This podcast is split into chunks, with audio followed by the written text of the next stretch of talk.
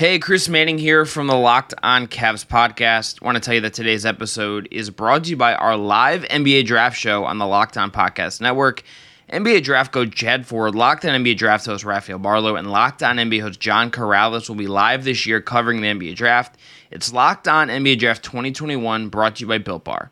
Get local expert analysis on each pick and follow Locked On NBA on YouTube today and watch our live coverage on July 29th at 7 p.m. Eastern Standard Time. Need a three. Sexton works on Irving, trying to get loose. He'll fire. He knocks it down. Osman steps into a long distance jumper. Allen to the bucket. He crushes it home. Off to Garland for three. Hey, knocks it down. Drummond toward Valanciunas. Finds a cutter in Okoro, and a Okoro thunders it home. By Kyrie. Sexton got it back. Nance for the tie. Hey! Knocks it down. Love hands it off the Cavaliers by seven. And uh Cleveland! This is for you!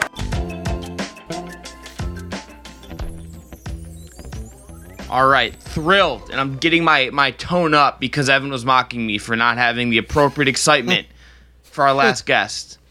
Rick, that was great. Rick, now don't go check it out in your feeds now. But we are joined now for a two-parter with the one, the only, the legend, Justin Rowan at Cavs on Twitter, one of the co-hosts, and may I say the more handsome half of the Chase Down. Justin, how are you? I'm doing well. You are introducing me with the energy that's required, and you're also spitting straight facts. So all of that is really appreciated. It's always fun to be on with you guys.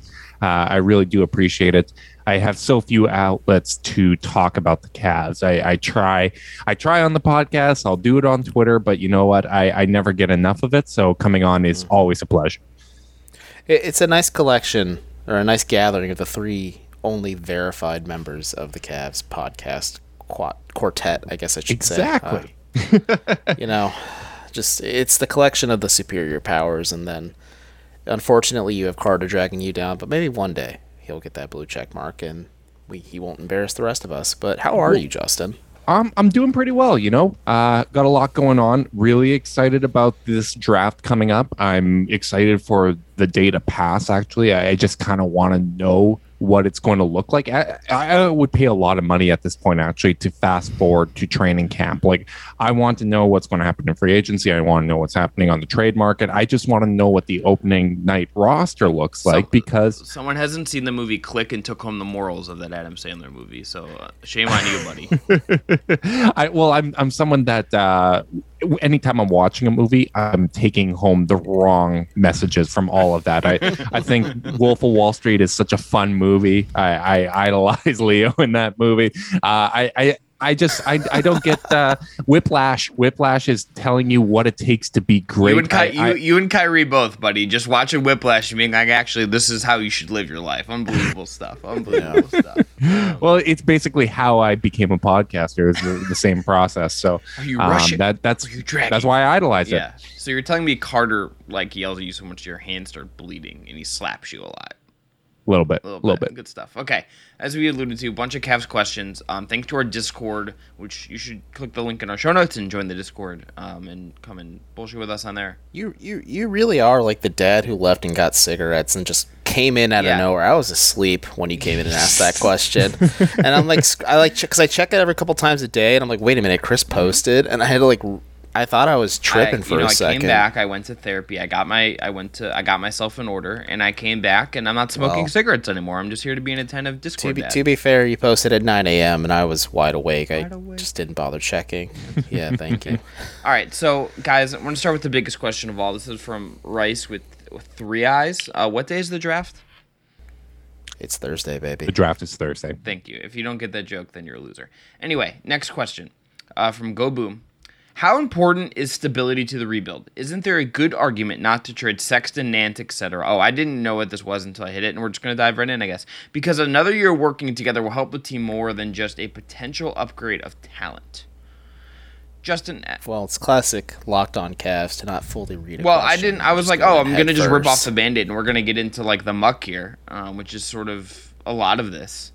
Um, But Justin, I I want you to start with this. So, how important do you feel like stability is, and and where where's the where is there a line on the roster? I guess I want to extend this to where you would say like, okay, this part of the roster, I'm sort of viewing as like we, we have to just kind of keep it locked, keep it locked. Yeah, I, I think continuity and stability is incredibly important. We talked about this a little bit on our most recent pod uh, where Jeff Nomina filled in. Shout out to Nom, one of my favorite people on Cavs Twitter.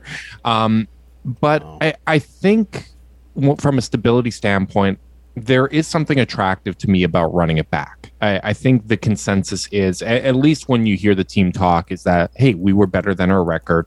Uh, we are inexperienced. Garland, Sexton, Okoro, Allen, all of those guys are better players at the end of the season than they were at the beginning of the year. And hopefully, after an offseason, you're going to see some internal growth. Uh, we're hoping that Larry isn't going to be as banged up as he was. But outside of those guys, so let's say the the four young guys coming back, um, bringing in Evan Mobley likely with a third overall pick, bringing back Larry. Outside of that, like I, I think that's kind of the core. I think at the same time there should be kind of points where you no longer prioritize con- continuity. Like if such a big offer comes in, whether it be for Larry, whether it be for Sexton, whether it be for anybody really, I, I think you still have to do that and you have to have that long term mentality. But in terms of selling off guys, like let's say if it was Larry for a pick in the 20s or something like that, I to me, I wouldn't find that attractive. I'd I'd rather try to maneuver and maybe leverage the 2022 picks, some of the second round picks they have with Taurean Prince, Cedi Osman, and other guys to improve the roster around those six. But I do think running it back, there there's something about that's attractive to me. Now I'm crazy high on the team. I'm I'm probably in the minority here, but at least giving that a shot it, would be interesting because when you look at it with the month left of last season, they were still about like two games out of the play-in spot, and that was with pretty much worst case scenario when it came to injuries and, and a whole bunch of other factors. You might be able to reevaluate midseason. If things aren't working out, you can always pivot. But if better options aren't available, if better win now options are not available, I, I don't really mind running it back with at least those six kind of comprising the core.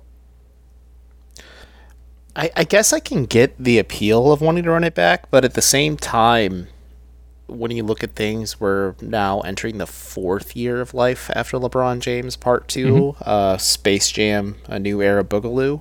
Um,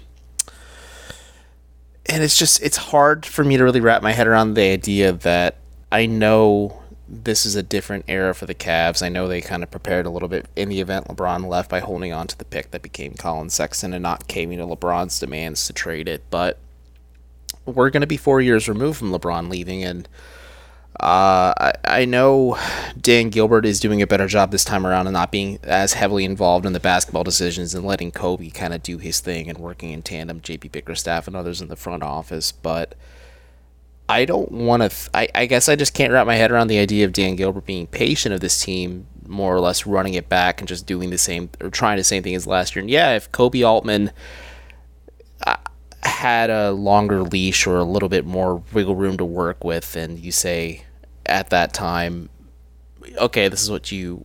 We're going to evaluate things a little bit further. Like he said, last season was an evaluation period for the Cavs. Um, it's just hard for me to wrap my head around that idea because at the same time, like the, I feel like the Cavs are going to try and have to make a few win now moves. Like mm-hmm.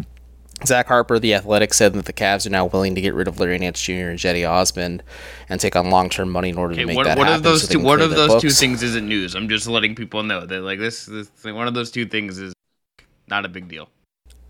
Thank you, neighborhood cynic Chris Manning. but thank you. That's my that's my that's my name. Don't worry, not thank you. Like, I think the addition of Evan Mobley is exciting. It can juice a lot of fans because I truly believe this is a player that the Cavs can build around if they pick him third overall. It's the draft, anything could happen. Jalen Green said as much when it came to being picked first overall today during his media availability. So there's a lot of factors at play here for sure. I just don't know if it is sustainable for the Cavs, I guess, at least this current regime, to run it back. I think they have to crack a few eggs, make an omelet, maybe make what people might consider short sighted moves to kind of make a push because they were competitive. I think after losing to Chicago in, I believe, March, they kind of started to pack it in a little bit and realized, like, okay, we're not making the play in, so at this point, let's try and make sure we maximize our potential for the best pick. And it worked out. They got a third pick, and I, I don't know. I think at this point, like maybe if you really believe Mobley is the guy too, you really start to put some gas, your foot on the gas a little bit and try and push it a little bit. But at the same time, I don't think the Cavs are, should rush it either. I know that's weird because last time Justin was on, I was firmly in the camp that they should trade Allen right away. But um, no, they shouldn't rush it, but at the same time, I think there should be a little bit of pressure on top of it to say, like, okay, maybe we can run it back with some new faces and either through the draft and free agency, and then you evaluate things and figure it out. But maybe when you're trying to figure it out, you make those win now moves to try and further push yourself into the position that you are flirting with the play in tournament or possibly even the sixth seed so you can just avoid the play in tournament altogether because it's coming back next year. Um, I don't know. It's just it, it's an interesting thought exercise, I guess, because I guess I've just firmly been in the camp of like, okay, the Cavs are gonna have to make some dramatic moves to really make a push, but if they could run it back, like they're competitive enough. I guess I'm talking myself into it in real time. Like I guess I could see the appeal, but um, at the same time, it's also just I don't know if that's going to work because if you present to ownership saying like, okay, we have largely the same roster plus a top three pick and a mid-level exception signing and some veterans that we signed with on vet min deals or undrafted guys we signed on two ways or vet min deals. I don't know if that's enough to really one save your job and two keep things going so you can make it to the trade deadline at that point. Yeah, Evan, let's table that. We'll come back. Uh, I'll. I have a new. I have a middle ground take on this. We'll get to after the break. But first, I want to tell everyone about our friends at Chris, both sides Manning. Straight shooter, respected on both sides. Anyway, Built Bar, if you don't know, is the best tasting protein bar out there, and they have so many delicious flavors. Cookie dough, Evan's favorite, uh, cookies and cream, mint brownie, raspberry, cherry barcia, a whole bunch more. The strawberry one that you can get right now is my favorite. It tastes just like a chocolate covered strawberry, and like who doesn't love a chocolate covered strawberry unless you're Tom Brady, and Tom Brady's weird. If you haven't tried all the flavors, you can get a mixed box where you get two of each of the nine flavors. Built Bar is the official protein bar of the U.S. track and field team, so isn't that neat? And remember, they have 17 to 18 grams of protein, calories ranging from 130 to 180, and only 4 to 5 grams of sugar and 4 to 5 grams of net carbs. Order today. Can I interject real Yes. quick? I know you said it's neat that the uh, they're part of the U.S. track and field team, but like Built Bar, the U.S. track and field team is not disappointing like the Team USA men's team. Continue. Order today and get that coconut, the double chocolate, or whatever you like. Go to built.com and use promo code LOCKED15 and you'll get 15% off your order. Again, promo code LOCKED15 for 15% off at built.com. All right. Yeah, i- if I could jump Well, in. no, let- Sor- no, sorry, no, Chris. No, we're, I gotta just. I don't think the Cavs actually are running it back if they bring people back. I just don't. Mm-hmm. Yeah. I just don't really believe that like the Cavs, as it. Well, Kevin Love technically can't run it back because that calf Okay. could explode at any Thank moment. you, Jesus Lord. But th- my here's my thing. I can Mm-hmm. like this isn't a run it back situation when it's like you're like I think I when I think of run it back, I think running back means like you have a team that is like mostly in its prime and that is at its apex, right?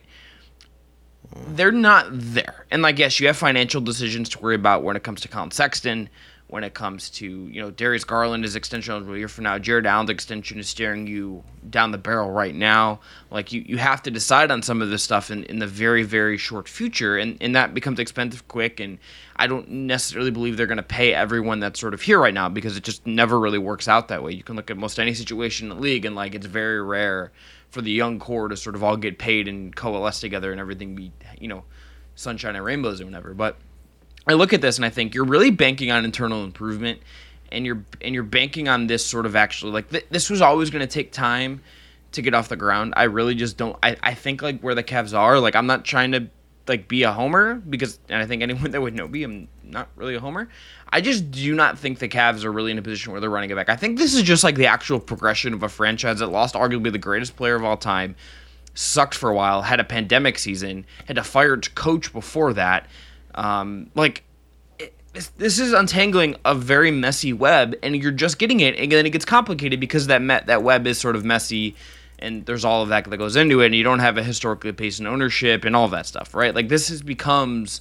I think just a very complicated thing, and I just don't really define this as running it back. I think you are just going to see them have to do like more akin to like Memphis, what Memphis is doing, and like taking like mm. move, mm-hmm. making moves to like ac- still acquire assets, be in that accumulation mode, and like but also still trying to take steps forward without going all in right now, a la New Orleans or, or someone like that. Like I, I I don't think they're really running it back by the definition that I would define run it back by. Yeah, I, I agree, and I, I, think what it really is is testing exactly what you have with this core. Like Darius Garland is going to be entering year three. You would expect progress there, and if there isn't, that is instructive when it comes to team building. Collin Sexton entering year four. I think at this point the safest assumption is probably he's back but won't receive an extension. So it's going to be a prove it year for him. Jarrett Allen entering the fifth year of his career. Isaac Okoro has a little more seasoning.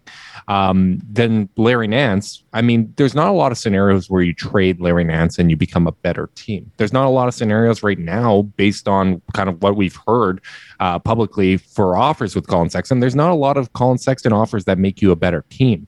So if you're looking to push for that plan and, and believe, hey, we were better than our record. We are now adding an, an elite talent with a third overall pick. Uh, Larry's going to be healthier, and we have some other assets to supplement the roster. It's I, I don't think that that's a scenario where necessarily Koby would be on the hot seat to start the season. Now, if the messaging is the moves we made this offseason around the core are sufficient. We are going for it. If that's the messaging, then yeah, there, there's pressure on it to work, and you can reevaluate in the middle of the season. I mean, the Cavs did that after the the decision the first time around in, in year four, where they took a swing on Bynum, didn't work out. They tried to bring in Luol Deng, and yes, they won uh, Uh, as the season progressed. It wasn't enough to get in, but they were at least in that mix, right? They what a, what the play what a dumb, what a dumb season, you know, like that year was just like, was oh year. my goodness, man, it was that so that was a wild year. But if the play-in existed, the Cavs would have been in the play-in that year, which I, I mean would be interesting. I, I think the Cavs have done a much better job this time around. I think they have a young core that fits together. I, I think Mobley fits in with the guys that they have. So at, at that point, what I'm advocating for is being aggressive with other assets, whether it be attaching that 2022 first round pick to Taurean Prince or other guys to bring in an established talent. Maybe you go out and, and, get one of the Utah guys, as you had mentioned on, on Twitter, Evan, as something to at least keep an eye out because, hey, that Utah in- situation's interesting. Either of those guys would make a lot of sense. Bringing someone in with a mid level exception, maybe taking a swing uh, with just a second round pick and, and Cedi for Jarrett Culver. Like, I, I, I think there's a whole lot of things you can do around that core, and I'd like to bring some more adults in the room. Now, if you you're if someone blows your socks off with the Larry offer, Golden State's offering like seven for Larry or something like that, which I, I don't think oh, is realistic. Yeah. yeah, you do that because of the upside of that pick, but there's not a lot of scenarios realistically where I can see an offer like that coming in. So bring in talent around those six players and see if that's enough because the internal growth is going to make the biggest difference. Darius Garland, Collin Sexton, Isaac Okoro, and Jarrett Allen are likely going to matter more than Evan Mobley because Evan Mobley is a teenager. He might help in the way that LaMelo Ball all helped the Hornets last year, but it's the guys that were already there. It was the established infrastructure. It was bringing in uh, Gordon Hayward for them that really helped him shine and take some of that rookie pressure off. So that's what I would like to see with the Cavs is, hey, let's bring in some talent around them and see if this young core is good enough to take that next step. If not, that's instructive. It's something that you can learn from. It might put some pressure on the front office, but if they believe that it's enough, go for it. Okay, let's move on to another question. Um, so, okay, we got to let's do a quick short one here. So, from King thirteen seventeen, could slash should Cam Reddish be a trade target? If not, what other wings could the Cavs target via trade that could fit an extra year's rotation? Do you guys? I'll take the floor. Yeah, on go this ahead. One. Uh, if Cam Reddish was a trade target, yeah, I think the Cavs could maybe offer something there. He, he is available. I'll say that. I've, I was talking. Oh, he so I was is. talking to Brad Rowland about this, and he's like, "Yeah, like if Cam Reddish is traded to like whatever team, like I wouldn't be, I wouldn't be surprised." And Brad, Brad hmm. knows what's up. The Hawks are a good example of what's going to go wrong in Oklahoma City once they accumulate all these young players and they have to start paying them, and that's why maybe Cleveland shouldn't go that avenue either. But uh, if it's not Cam Reddish, like if he is available, if the Cavs are able to trade a future pick, because I doubt it's going to be this year's pick that gets them Cam Reddish, or nor should it should it be. Um, yeah, sure, why not? I think Cam Reddish's defensive upside fits in really well. I like him.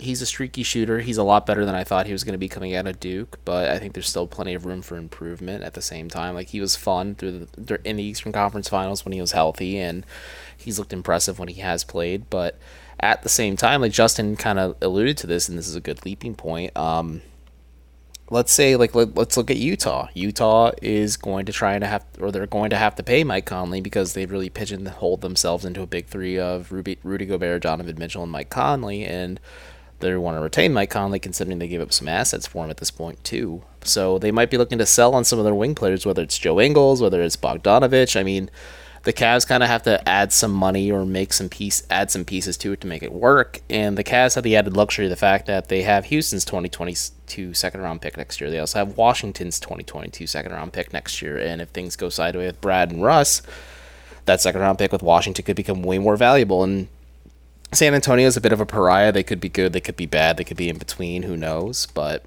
that's also has some value too for a team like Utah who maybe isn't looking to add guaranteed money to their payroll and it's easier to waive a second rounder than it is to sign a first rounder. So those are options too. Like I think those three and I think I think Utah is going to be looking to offload 30 as well. If the Cavs could maybe grab Ingles and 30 at this point, that's a pretty big win for Cleveland because Joe Ingles checks a lot of boxes. Oh He's oh an adult goodness. in the room, which Crest, which checks a lot of boxes because the Cavs need a veteran present and presence. And I texted Chris this earlier, but it also, you know, covers the Ozzy quota after Dellavedova and left Dante, too, so it just kind of works and, out. And, and Dante, Dante Exum.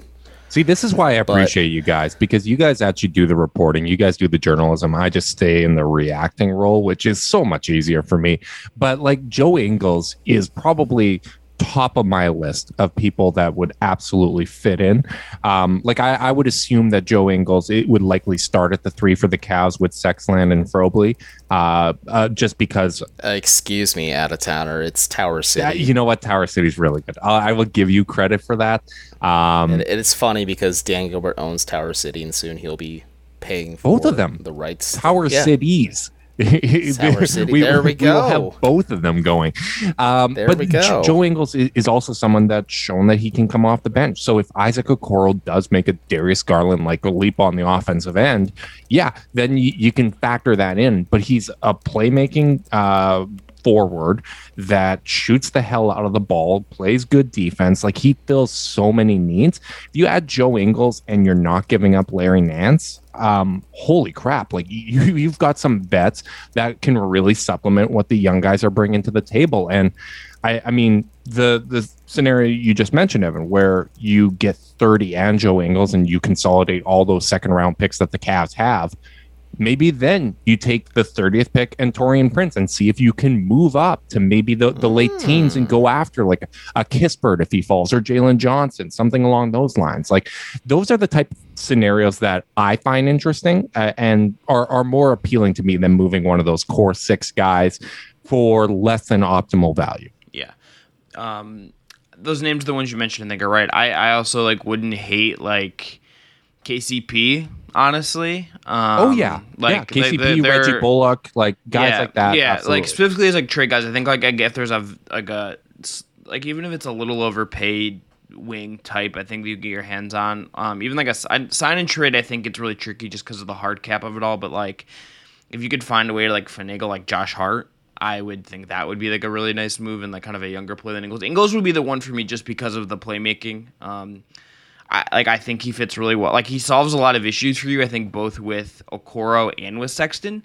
And mm-hmm. I think what if you decide on like if your closing five ended up being like Garland, Okoro, Ingles, and and Tower City, good lord. Like I'm I'm yeah. on that. You know what I mean? There's, like, there's, so many different ways that you can deploy that roster, right? Ingles, like you have Ingles, so many damn Ingles options. and Nance is like the connective tissue of your roster is like really smart roster building if you could pull it off. And like I don't know, and the like again, like, those guys are really limited. They're hard to find. Like it becomes extremely tricky to find some of those guys because they're very coveted for good reason. But like Ingles has like an upgrade over like Prince in those minutes, or like Cedi in those minutes is like sort of I think what you would really really want, even if it's like a one or two year thing. While like you take a swing on someone that you can maybe develop into the replacement for that, or yeah, great locker room guy too, right? Yes, yes, yes, yes. Evan, uh, time to take another break though, and why don't you tell everyone about our friends at Rock Auto?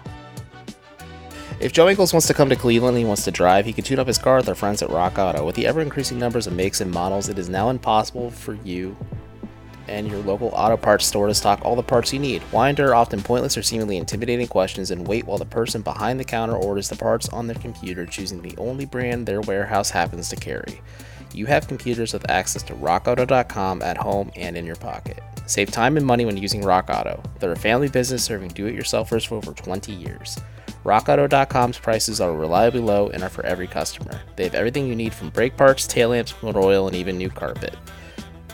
For those of you who are regular listeners, I updated my AC system using Rock Auto last year after it went kaput, and I wasn't going to put up with that over the summer. And instead of it costing me like a thousand dollars, it costed me about seven hundred because it was mostly maintenance and work at that point, and the parts were saved thanks to Rock Auto.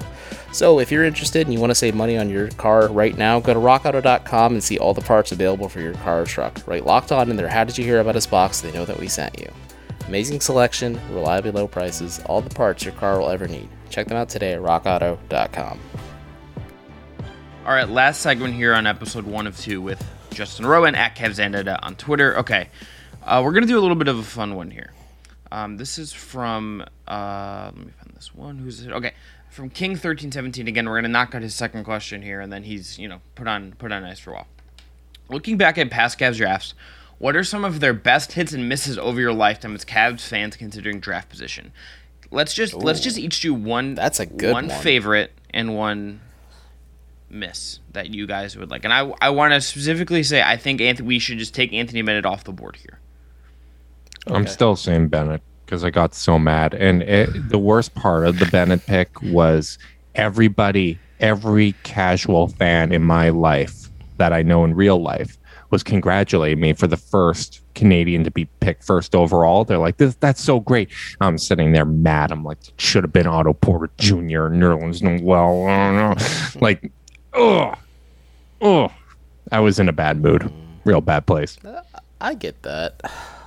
I could um I could really be a shit stirrer here and say Joe Harris was a big miss on their part because I know Harris was injured in Cleveland and he was waived by the Magic after they traded him. But look at him now. Could have worked out if he uh, had that Cleveland Clinic medical support. But Did, did didn't that help? Didn't that help uh, bring Channing it- Frye it- into Cleveland? Yeah, actually, you know what? was- It's a hit and a miss. I'm gonna do both at the same time Little because Channing is it's a win-win trade. So there you go. It's a hit and a miss, Chris. So I'm just gonna back out with that one. But other than that, I mean, LeBron's an obvious hit. I think we should keep that one out too.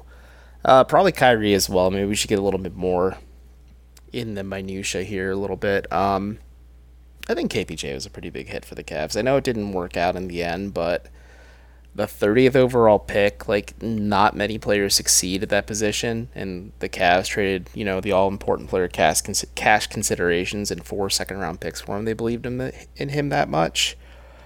Um, I think that's a pretty big win because look at KPJ now. Like he's a pretty young stud for the Rockets. I, you know, wish it worked out in Cleveland, but it is what it is, and I think that's a win for the Cleveland because they're again Koby Altman's scouting acumen is pretty good for at least late round grabs. Like Cedi Osman too. Like that's a good big one for the Cavs as well.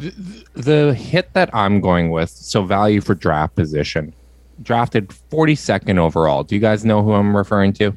I think I do, but Booby Gibson, baby. Uh-huh. Booby Oh, Gibson. that's a good one. He gave I- them a finals berth with that performance against the Pistons. And just, you know what? I the Booby years were so much fun. Um, I, I feel like he came into the NBA just a little too early. I, I think if he would have come into the modern NBA, probably would have got more burn. Um, his defense might have been a little overhyped, but it was still solid enough. Um, for the 42nd overall pick, I think that was a really, really value pick.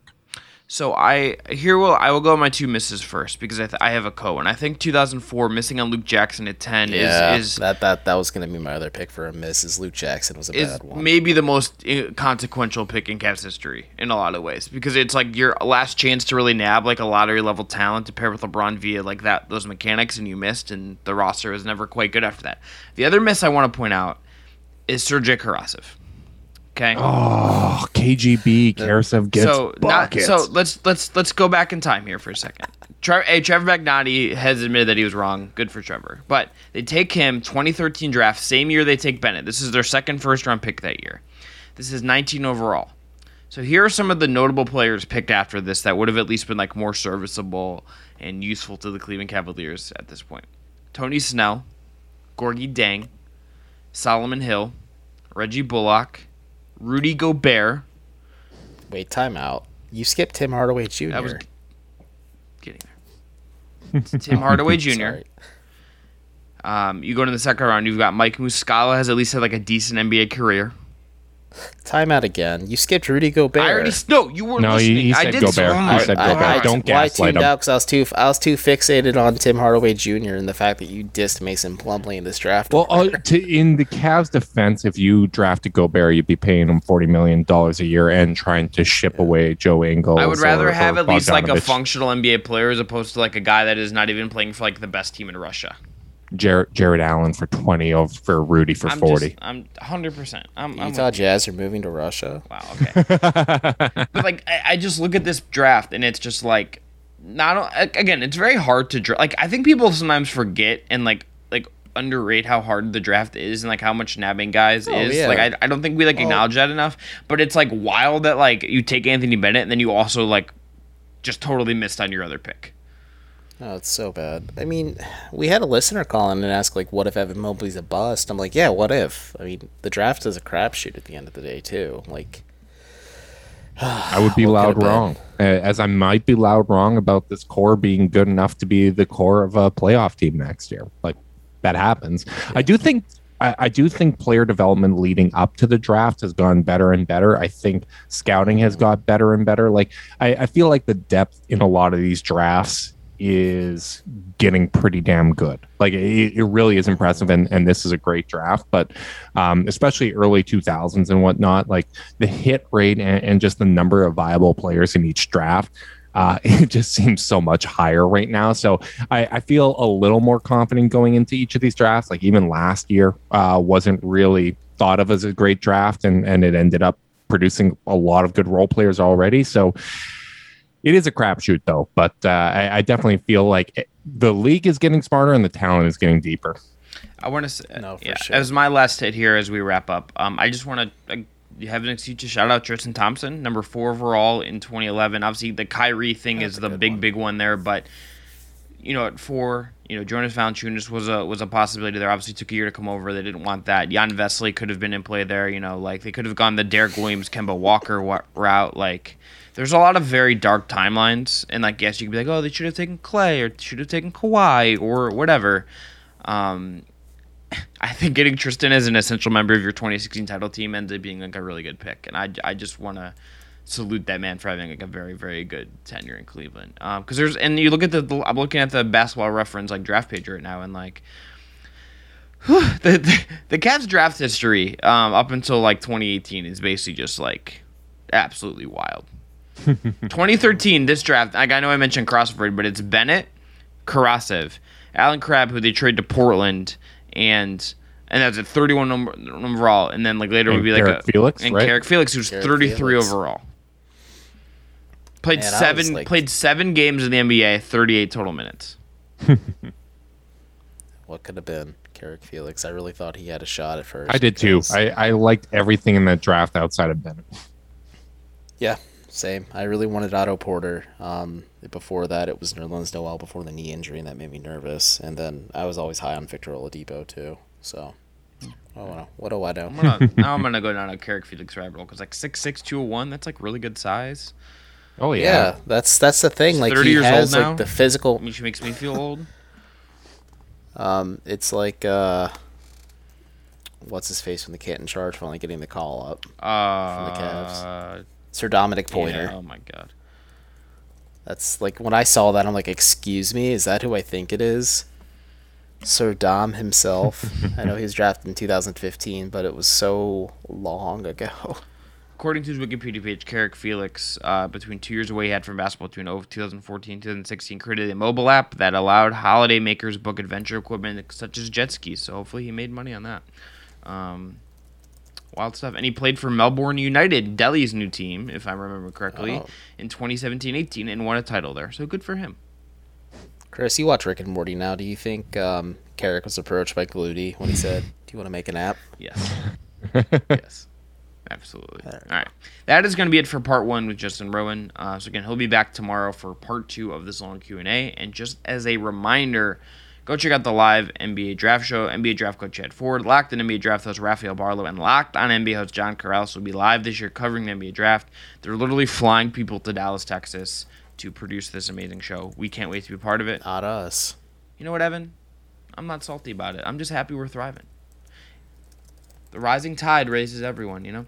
It's Locked on NBA Draft 2021 brought to you by Built Bar. Get local expert analysis on each pick. Follow Locked on NBA on YouTube today and watch our live coverage on July 29th at 7 p.m. Eastern Standard Time.